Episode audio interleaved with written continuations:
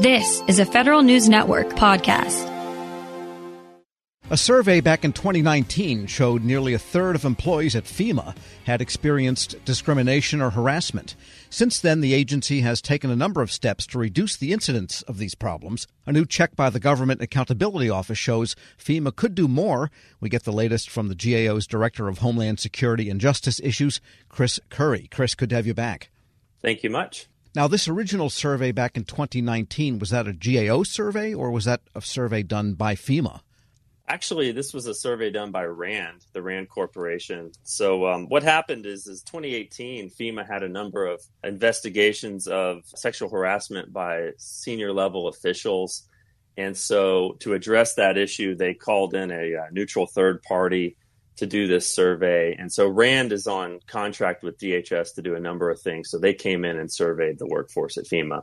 All right. And the results were not all that great. 29% of the people said they had experienced some form of harassment or discrimination in the prior year.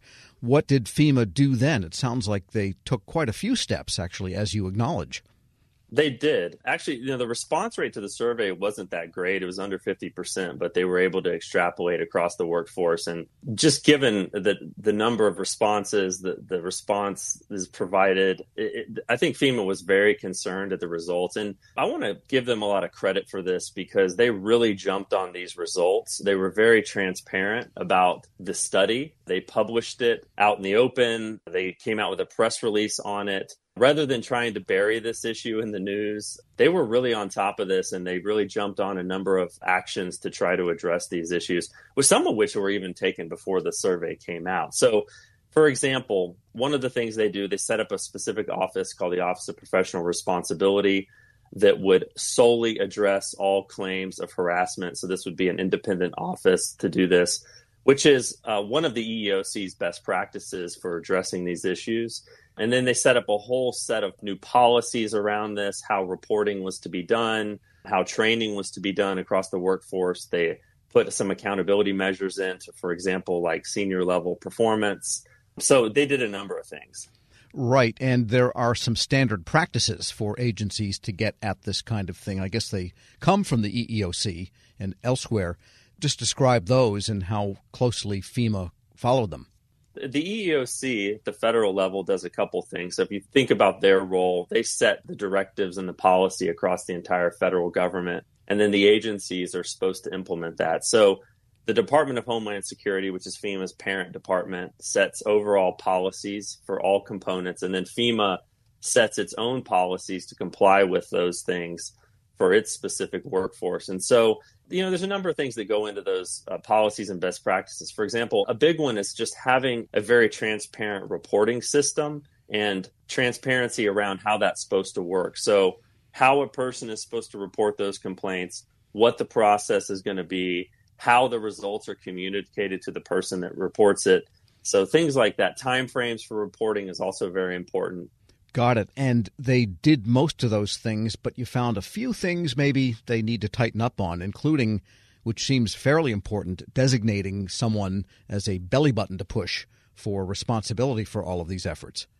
That's right. And while I, I'm clear to give FEMA credit for its actions, I, I would characterize we actually had 13 recommendations in this report, four to DHS and the rest to FEMA. So that's quite a bit. But I would characterize those as shoring up their policies and procedures to really institutionalize these within the agency and to make sure that they do this in the long term. I think it was great that they jumped on some of these actions right away, but unless you institutionalize these things and really drill it down into the agency, what we've seen across the government is that it's not going to last. So, for example, one of the things we found was that they weren't reporting back to those individuals that had reported the harassment or discrimination when there was a final investigation result. They don't have to tell them the result or what action was taken, but they at least have to follow up and let them know that the investigation has run its course and uh, there was action taken, which is a very important piece of this process for transparency and accountability and making employees feel like if they report something, there's going to be action taken. We're speaking with Chris Curry, Director of Homeland Security and Justice Issues at the GAO, and they had a plan to called CIAS Cultural Improvement Plan. And, you know, policies are one thing, procedures are one thing, and you have to have those in place. Culture is a little bit harder to get your grasp on. And what did you find about their cultural improvement? And are they able to measure what exactly cultural improvement is and how it's changing? Yeah, I think this was a really good step because while you do need to, to revise and have new policies to make sure actions are taken, I think the Cultural Improvement Action Plan recognized that in order to really change this issue, it has to be institutionalized down to the organization. But as you said, this is sort of a nebulous thing. We talk about changing culture, but what we've seen over the years and looking at other agencies is that there's a lot of steps that go along with the process to make sure that this changes over time. So many years later, you can see that you've made improvement. And, you know, I think we thought the cultural plan was actually pretty good. What we wanted to see in the long run is that this just isn't a plan that was put together to say, we did a plan and then shelve it, to see that it's actually executed for the years to come and that there's measures put in place which, you know, can help make sure this is institutionalized. Sure. And looking at your long list, as you mentioned, 13 recommendations, the first few are for the Secretary of Homeland Security, not even directed directly at FEMA. Exactly. Well, what we found in looking at the EEOC policies and how FEMA implemented it, you know, we had to go look at DHS's parent policies over the components. And what we found is there were a number of areas that we thought the overall DHS policy should be improved. Things like making sure that they have clear time frames, requiring that the components develop policies that are very specific for their workforce. So a good example of that is, you know, not all workforces at DHSs are the same. You know, some may be completely office based, and then you might have some like FEMA that you have office based work, but then field based work too, because FEMA has a huge contingent of people that are working out in the field as first responders. So the work environment's very different, and thus the risk factors for harassment, sexual harassment, things like that would be very, very different. So we suggested that FEMA, I mean DHS, actually take a look at their overall policies, that which would affect all their components. And surveys are imprecise because you get a lot of self-fulfilling, you know, people that fill them out and people that have a complaint. But nevertheless, they tell you some information. Are you also recommending they repeat that survey or have RAND or some external entity repeat it using the same methodology. I mean, that's one measure of whether they're successful.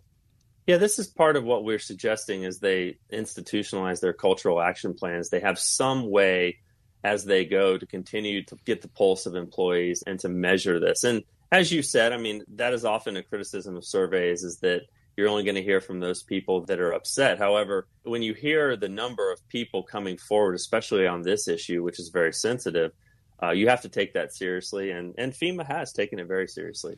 You might say FEMA had its Me Too moment.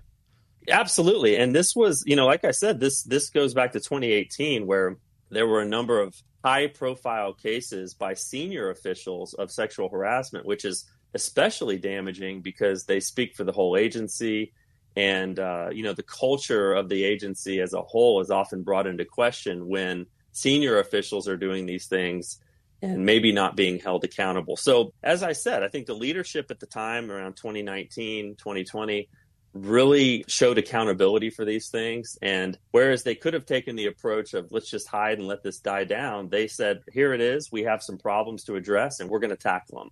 And by the way, sexual harassment and these kinds of discriminatory activities work in all directions against every gender, too, don't they? Absolutely, and that's what the survey found, and that's what what we found is that this is not just an issue of one particular race or gender. When these things are part of a culture, they're often affecting everyone, and even if someone is not directly affected, uh, the environment can be negatively affected by this. Chris Curry is Director of Homeland Security and Justice Issues at the Government Accountability Office. As always, thanks so much for joining me. Thank you, Tom. And we'll post this interview along with a link to his report at federalnewsnetwork.com slash Federal Drive. Subscribe to the Federal Drive wherever you get your podcasts.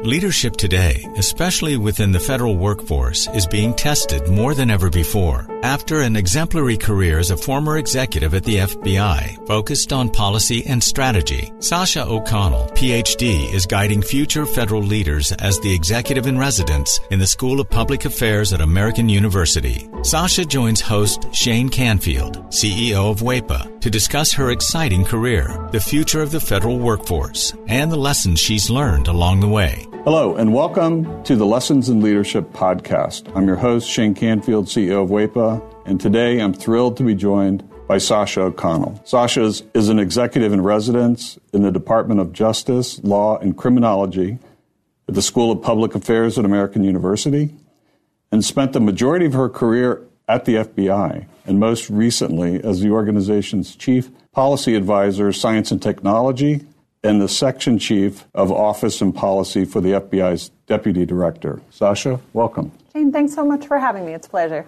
Can you give us an example of someone early in your career that motivated you, and then and, and how did what did that look like? Sure, absolutely. So it sounds almost cliche, but it was the dining room table. So I grew up um, with a stepfather who spent 30 years at the Veterans Administration at the VA, and he talked at the dinner table. He started as a social worker and then sort of rose up into management, administration, and leadership and his stories, right, and his approach really, really impacted me. My mom, interestingly, ended up in a career in public service. She was a prosecutor. She's currently a retired state superior court judge.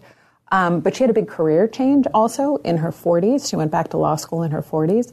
So getting all of that in the mix at a young age at the dinner table really, really impacted me um, in really specific ways. Yeah, that's amazing. My my father was part of um, the generation that took um, President Kennedy's call to action. And he took that to heart and he went and worked at the Department of Interior and a number of other places in federal service. So it's, it's catching when, when you're around it. You've held a number of leadership roles at the FBI, which is historically a male dominated organization. What skills or traits helped you most as you navigated that? Yeah, it's such a it's an interesting and challenging yeah. sort of situation and question. One I don't think I still am reflecting on. I've been out of the FBI about six years and I'm sort of still thinking about it. I think the bottom line was when I was there and I really grew up there, um, I didn't I didn't know any different. I grew up with male cousins and brothers and you know it was sort of a continuation of of my existence. So it did you know, in retrospect, it, it was a really unique situation, but it didn't necessarily feel that way for me at the time. I think staying mission focused, staying not about me, staying flexible in terms of problem solving all helped me. I will say there's resources today that weren't there when I was there, or certainly when I was starting out. There's a lot of affinity groups for women in national security, women in federal law enforcement. And I will say, I think I would have really benefited from access to those kind of resources as I was coming up. Um, I had both incredible mentors, men and women, um, women across the organization who I became very close with, who were incredible supports, not just getting the job and starting out, but sort of matriculating through. But again, I'm really sort of proud of, involved in some of the work of those external organizations that bring women across government, um, executive women in government, and those kind of organizations together, because I think it is really, really helpful um, as one moves through. Yeah, we, we actually work with a, a, number of those too and, and go to their events and conferences and support them because it's important. How has your leadership style developed or changed over the years? Well, I think I've gotten a little more confident in it, right? The seeds were there at that dining room table. One thing um, that carried through that I learned from my stepdad was to focus on the process. He would talk at dinner about big ideas or big changes and how to get from here to there was part of his day job, something he thought about explicitly, was getting other people on board, getting that stakeholder engagement, getting other people to think it was their idea if that was required. And that's something I started out with as a gift, right? That kind of approach. And then I got confidence in that, and then I added things. I will say, as I moved on, my appreciation for taking care of is maybe the wrong word, but really focusing on the people who work with you and for you in some instances um, you know, making sure that they have what they need to be successful in a tactical way. But then also something I definitely learned at the FBI as I went along is, you know, the importance of creating an environment that is supportive and inspiring. You know, we joke about it, but food has played a pretty serious role um, in my leadership style over time. Um, I learned from great mentors. I worked with Bill Estevez at the FBI, who had a full scale cappuccino maker at his cubicle, right, and would host coffee hour, and you'd see the steam rising across the cubicles. Um, I worked with a, a, great friend who used to carry hot frittatas for breakfast celebrations or on the on the metro, right, in one of those sort of coolie bags. Um, and so I, have sort of, I think it's been additive in terms of learning, gaining confidence in my approach, and then adding these pieces as I go that I've certainly learned from mentors and colleagues. And clearly, you never let anything get in your way. You were mission focused, as you mentioned, and you just got the job done no matter what was in front of you. Well, I wish I wish and it was it was that easy. I mean, I think we had a lot of success. Um, one thing has always been my approach when starting out as a leader too is to solve near-term problems. I always say it's sort of deliver short and then you can push them long, right? So we we don't always succeed in those long-term goals or those you know sort of blue sky ideas as leaders we want to achieve. Um, but we deliver on those short term pieces, right? And you get that buy in from the stakeholders. And then often you can push toward those bigger dreams, hopes, aspirations, and goals. Um, I would like to say I was 100% on both fronts. I'm not sure your characterization is 100% accurate there, but I'll take it um, in this in this sense. Looking back, what, what's one piece of advice you might have given your younger self when you first started? Yeah, it's it's interesting today too. Working with students, I get that chance, right, to give my essentially my younger self um, advice every day. And one thing we talk a lot about, and I wish I had thought more explicitly about, is really it's about calibration, right? And so I always think Emeril Lagasse would say like a stove has dials for a reason, right? It's not like all hot or all cold. And I think it's the same here. In some ways, in my career, I had to learn to tone it down, right? And to, you know, certainly at the FBI, sometimes you need to take that back seat at a meeting and wait to be invited to the table. And that's really the appropriate way to build rapport, relationships, and trust. Other times, I needed to learn to tune it up, right? To up the volume a little bit. Um, I had a wonderful boss, Dave Schlendorf, who we were in a meeting together with big bosses at the FBI once, and I was working for Dave. And we left the meeting and we were walking back to the office, and I made a point. I don't even remember what the point was now. And he stopped in the hall and said, Why didn't you say that in the meeting? You're not helping me, right? Telling me this now, now I have to go back and fix this.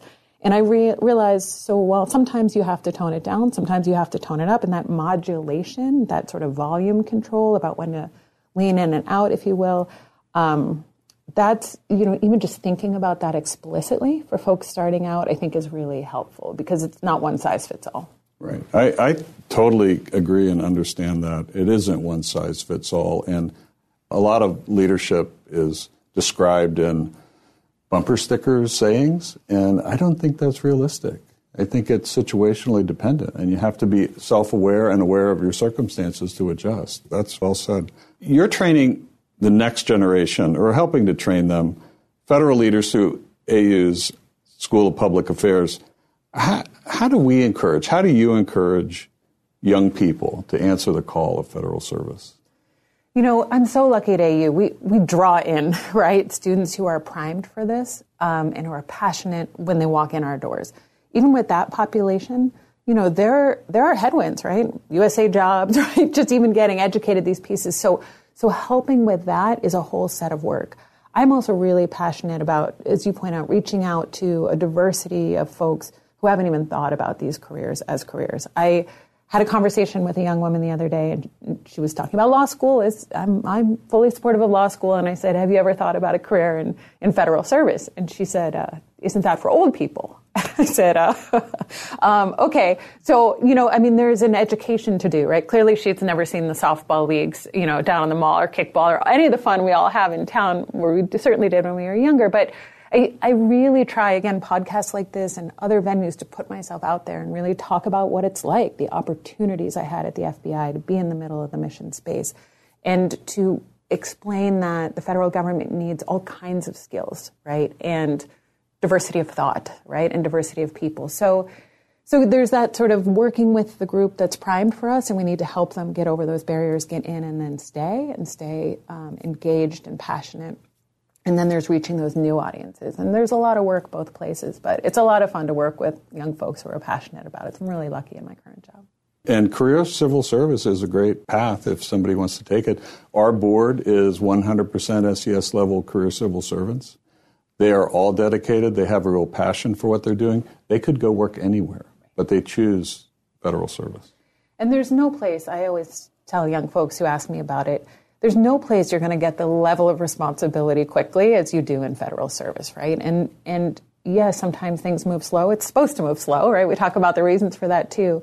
But there's there's really no other industry. Maybe some startups you might get this experience, but really where you can be in the middle of mission space, whether you're passionate about the environment or national security or healthcare, you know, public health, and you're going to get in there quickly, um, and you're going to get in the mix and get exposure, experience, and opportunity for impact. That's really unlike any other career. Perfect. Well, thank you, Sasha, and thanks to everyone for listening. I'm Shane Canfield, and this has been the Lessons in Leadership podcast. Talk to you next time. Reconnect with a carpool or vanpool. Even if you're commuting just a few days a week, Commuter Connections can match you with others that live and work near or at the same place as you. Prefer taking the bus or train? There's never been a better time to reconnect with transit. Plus, you have the added comfort of knowing Guaranteed Ride Home is there for any unexpected emergency for free. For more options, visit commuterconnections.org or call 1 800 745 RIDE. Some restrictions apply.